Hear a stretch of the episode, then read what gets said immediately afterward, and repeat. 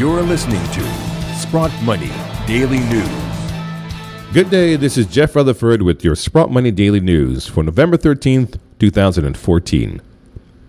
As reported yesterday, UBS AG faced penalties for precious metals manipulation, particularly in silver, but UBS as well as five other major banks have now been fined for failing to stop traders from trying to manipulate the foreign exchange market.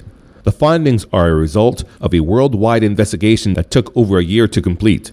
HSBC Holdings, Royal Bank of Scotland, JP Morgan Chase, Citibank, Bank of America, and UBS AG have all faced a total of $4.3 billion in fines as a result of the global probe. The banks have been accused by financial regulators of sharing confidential information regarding client orders and rigging trades to increase their own profitability. The foreign exchange benchmarks that were used by the banks is typically used by asset managers and corporate treasurers to quantify their holdings.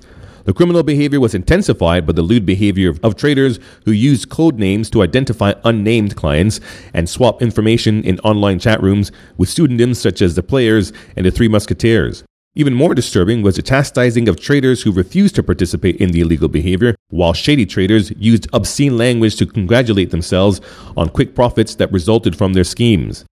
Yesterday's fines make a combined total of over $10 billion over the last two years, while Britain's Financial Conduct Authority gave out the heftiest fine in the history of the City of London, which exceeded $1.77 billion against the five banks. The average price of gasoline in the U.S. will fall below $3 per gallon in 2015, as forecasted by the U.S. Energy Department. If the predictions are accurate, it will mean that U.S. consumers will save $61 billion on gas in comparison to this year. Many economists perceive lower gas costs as being similar to a tax cut, in which consumers are able to spend their saved money on other things, which is positive for the economy, as consumer spending is 70% of the U.S. economy. The department's Energy Information Administration predicted that in the short term outlook, consumers will pay around 45 cents less per gallon on average next year, or $2.94 per gallon. This would mean an overall savings of $60.9 billion next year.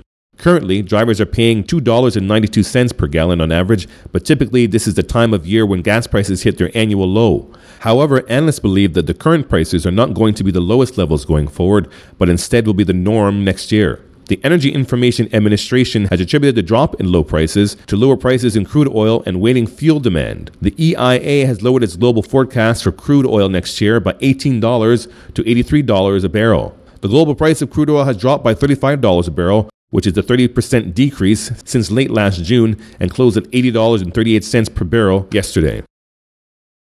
Gold for December delivery rose 0.2% to $1,161.10 on the COMEX this morning, while silver for December delivery gained 0.1% to $15.64 an ounce.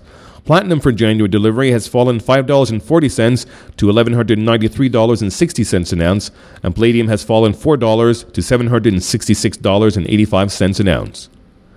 Meanwhile, precious metal spot prices remain in a state of moderate decline. Gold has fallen $1.39 to currently sit at $1,161.90 an ounce, while silver spot prices dropped 7 cents to $15.67.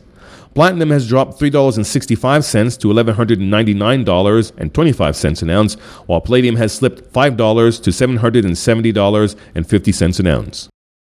Well, that's what's in the news. Don't forget to tune into the weekly wrap up tomorrow with Eric Sprott. Go to sprottmoney.com for more details.